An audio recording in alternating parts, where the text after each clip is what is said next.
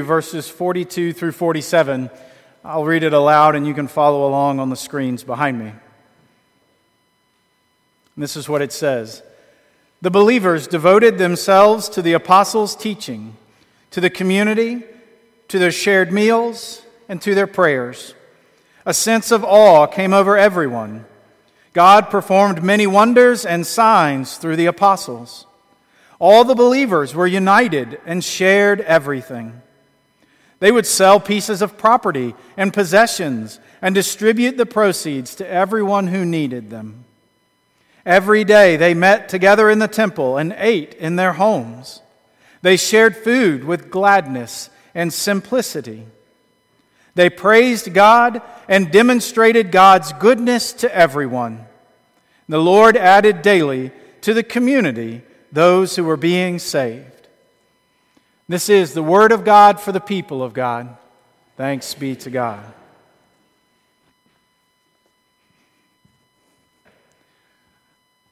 I took my boys last week on Labor Day to uh, Stone Mountain Park. Has anybody in here ever been to Stone Mountain Park? Seen the mountain? I don't know if you're like me, but it had been a long time since I'd been before I went as a kid. And so I didn't remember much of it, but I had the boys with me, and we went first thing in the morning. Park opened at ten, and we walked out onto that lawn that's right in front of the mountain. If you've been there before, you know what I'm talking about. Um, and we got out on the lawn, and we looked up at the mountain, which we had seen driving in. You know, you can see it, see part of it. But we walked out on the lawn, and there we stood right in front of this giant outcropping of granite, the largest granite outcropping in the world. Yeah, you learn some things. Um, but we stopped out there on the lawn and had the boys with me, and just in awe of this magnificent work of creation. It's this incredible mountain that's actually not a mountain because it's not tall enough to, to qualify as a mountain. There's another term for, I'm telling you, I learned all kinds of things on this trip. It was very educational. But but it truly was awe-inspiring. And beyond thinking, I think that would make a nice countertop. I mean, it was just, it was incredible. Amazing. And I looked around, and there were other people who, you know, had come to the park, and they were out. We weren't there for the light show. We were there in the morning. And, and there were people who were out on the lawn, and we were all doing the same thing. We were all like, wow. And then we went out and got on one of the cable cars and rode it up to the top. We did not hike up to the top. We rode the cable cars. That's just who we are. And um, and then we got out on the top of the mountain, and we went outside and started to wander around the top of Stone Mountain. Have you done that? And out a little ways, they've got a fence that runs around the top of the mountain, so you stay on the top of the mountain. And um, and we just wandered all over the top of Stone Mountain. It was amazing. It was so cool. I mean, my boys said that it felt like we were like on another planet. You know, you're just standing up here on this one big chunk of granite.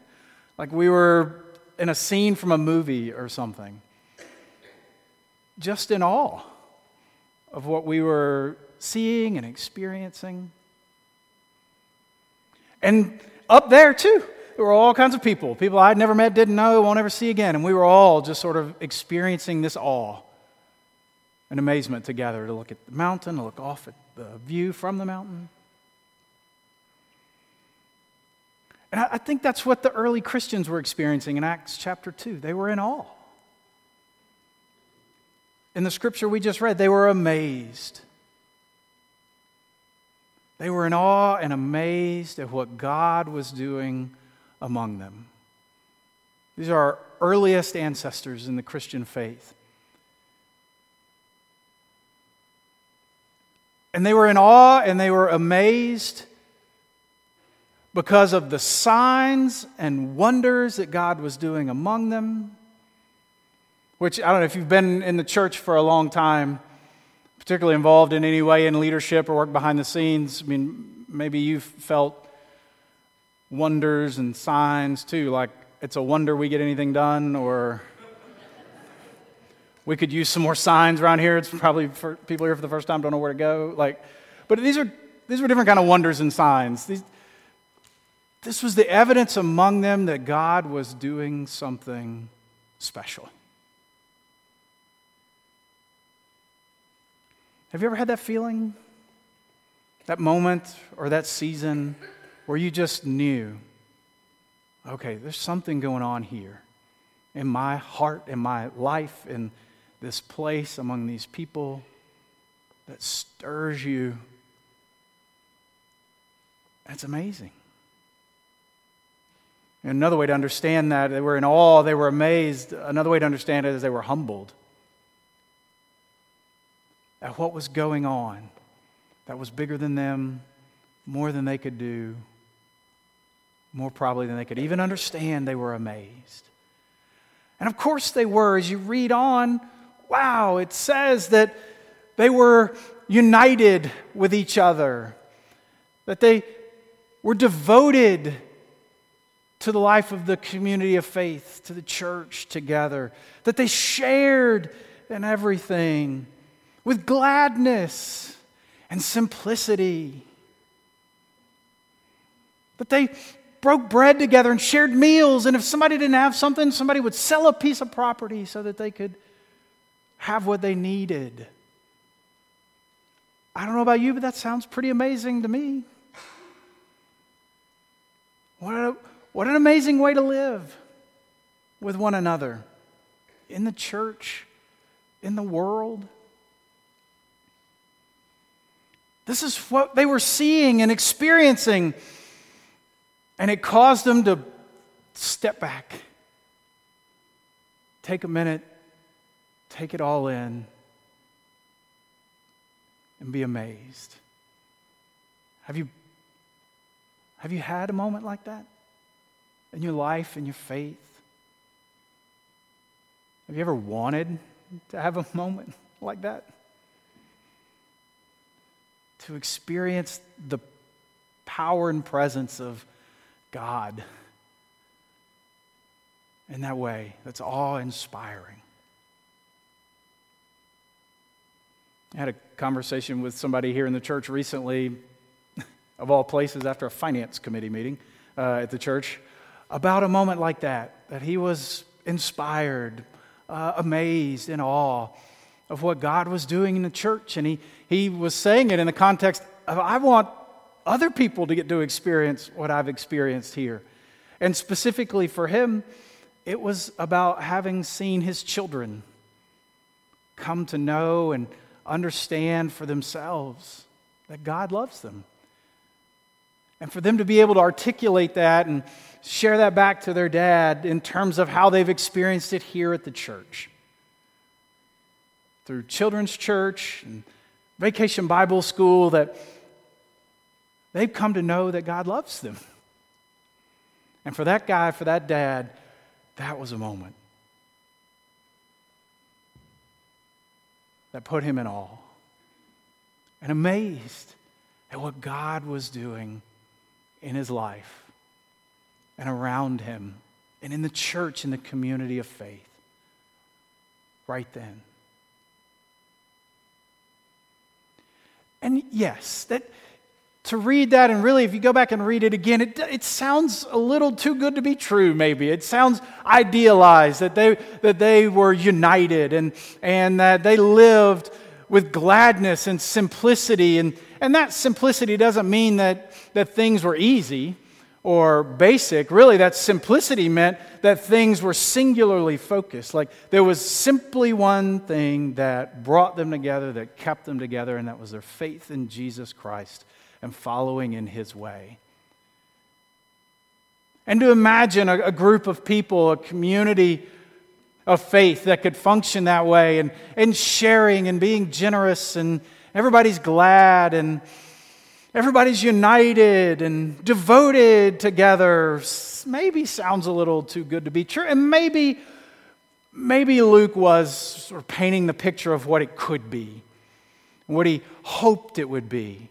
Maybe he saw glimpses of it in the community of faith at that moment and at that time, and he thought, that, that, that's it right there. I got to write that down. That's who we are. That's who we can be. That's who God created us to be together. So maybe it's more of a, a snapshot or, or idealized. I don't know. That maybe that was their version of Instagram, right? I mean, he just, he shared the picture of that was everything was just right in that moment. Crystal was talking about football. Me and the boys went to the Georgia game yesterday, and I, I shared a picture on Instagram of the three of us, and we all got our red and black, and we're smiling, and you got the backdrop behind us, with the red with the G, and it's before the game, and we're all, you know, woohoo. I didn't share the picture in the second quarter when we're all laid over in the heat, like, oh, you know, is this how much longer, and sweating, and sleeping, and crying. That picture doesn't ever go on Instagram, right? We always put the one that looks just right. Eh, so maybe. Maybe Luke is just sort of giving us that picture of, of when it's right, when it when it's at its best. This is what it can be. This is what it is. We're living life together like this.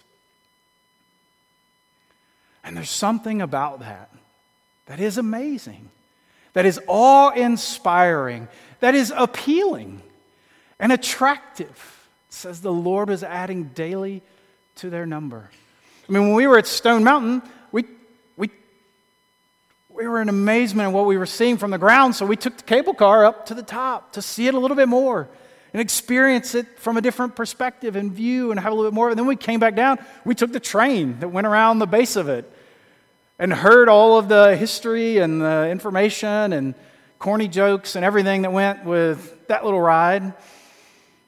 But we just found ourselves wanting to know more and, and experience more of it. That which was inspiring awe in us had a way of drawing us in, to want more, to experience it more. And so we did. And I think that's the thing about this picture of the early church. Hearing that description of that amazing, awe-inspiring experience that they were having. But if you read it again, that didn't come first without some work, some effort on their part. It says they devoted themselves daily to the apostles' teachings,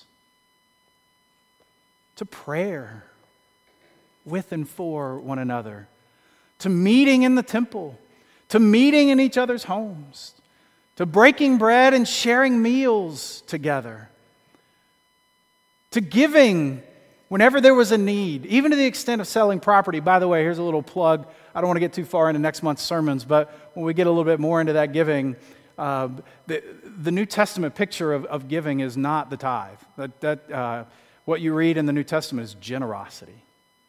Generosity and abundance and giving and giving and giving. And these people were at a point where they were willing to sell what they had if somebody else had a need.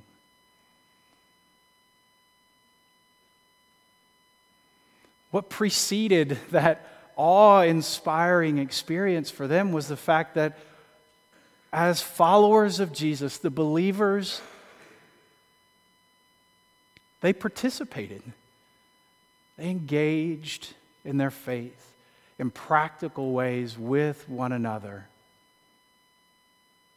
And maybe the most awe-inspiring thing of it all is that it says, then the Lord added daily to their number those who were being saved. If you go back and read in that early part of Acts, you know, they start with twelve, and then it goes to like fifty or one hundred, and then all of a sudden it's thousands.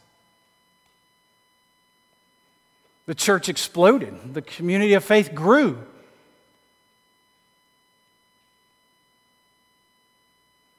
That's something else I've heard recently here, more than once, and from different people. Maybe you've thought or felt the same thing. We would love for this church to grow. Not unlike the guy I mentioned earlier. We would love for other people to get to experience what we've experienced with God and with the people of God. We would love for other people to come to know God's healing, loving, gracious, and merciful presence in their lives that brings restoration and wholeness, that makes us more fully into who we were created to be. We want that experience not just for ourselves, but for people all around us. We would love to see our church grow. We would love to see these pews filled with people. What we read in this story in Acts from the early church is it's the internal growth that precedes the external growth. It's each and every one of them, the believers, nurturing their faith, the faith of one another, in the life of the church, devoting themselves to the teachings, to prayer, to breaking bread together, to caring for one another. As they did that, the Lord added daily to their number those who were being saved, redeemed, set free, and made whole. What we see in here is a, a picture of a church where every single person is engaged in this kind of nurturing of the faith for themselves and for one another. It's the ministry of all believers. It, it's every one of us being a part. That's a conversation I had with somebody this week who was expressing concerns, reflecting on how their role in the church, it was more behind the scenes and sort of just moving things around where nobody sees it, but helping to grease the wheels and make things happen. And and we had a conversation about how that is indeed ministry.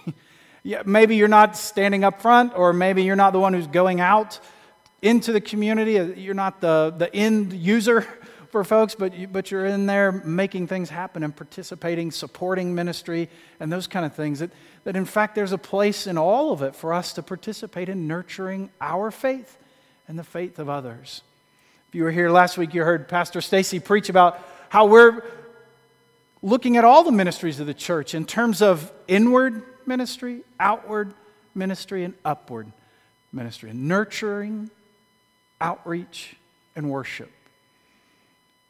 And what that could look like for all of us, to be in ministry in all of those ways in one way or another. And in Acts two, we see this inward nurturing of the faith, their own personal faith and the faith of one another, in such a way that God grew that community and was adding to their number. And when it comes to nurturing our faith, those inward ministries, I mean, we've we've got some incredible ways that that happens here at Chamblee First Methodist. I mean, I, just on Sunday morning, we can start with the Sunday school. Um, you see the prayer list that's in that bulletin. That also goes out by email. We have people who've said, I'll pray. I'll pray for somebody. If there's a need, let me know. We send the email out with the list, and, and people pray. We've got Bible studies and small groups that are places and ways that people nurture their faith in one another's. We've got a ministry with people who are homebound and can't get out and come and participate in the life of the church. Any given time, we've got thirty or more people on that list. And so we've got folks who just check on them.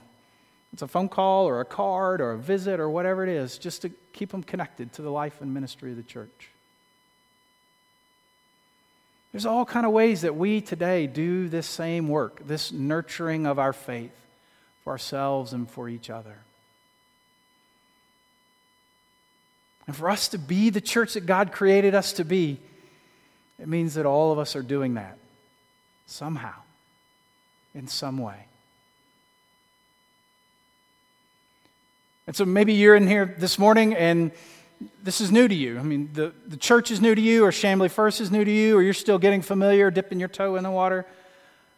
I mean, some of those things I named won't take long at all for you to just stop and pray for people or to send somebody a card. Or or maybe you're ready to get to know some other people at a, at a different level, deeper level, and want to be a part of a small group or a Sunday school class. Or you come to a Wednesday night supper and share a meal and we break bread together.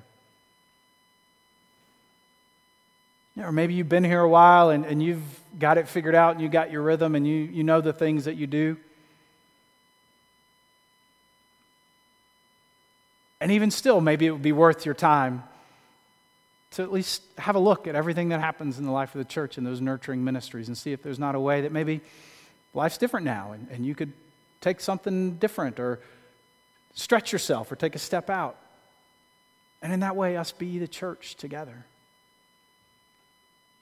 Before you go this morning, I want to make sure that you know a couple of people who are here and help give leadership in that way. So I'm going to ask Reverend Stacy Rushing and Linda King if they'll come up here. Just you, maybe you've seen them or met them, maybe you haven't, but I, I just want to draw your attention to these two folks. I mean, Reverend Rushing is new here as uh, one of the pastors, and she's giving pastoral leadership to a lot of these nurture and discipleship and care ministries that we're doing alongside Linda King. Linda's on staff here, also relatively new, but um, a familiar face for a lot of you. And so these folks are here not to do the ministry, just like the rest of our staff, but to equip and mobilize the church to be in ministry with one another and for one another. We're in this together. And so that I hope you'll take an opportunity to get to know them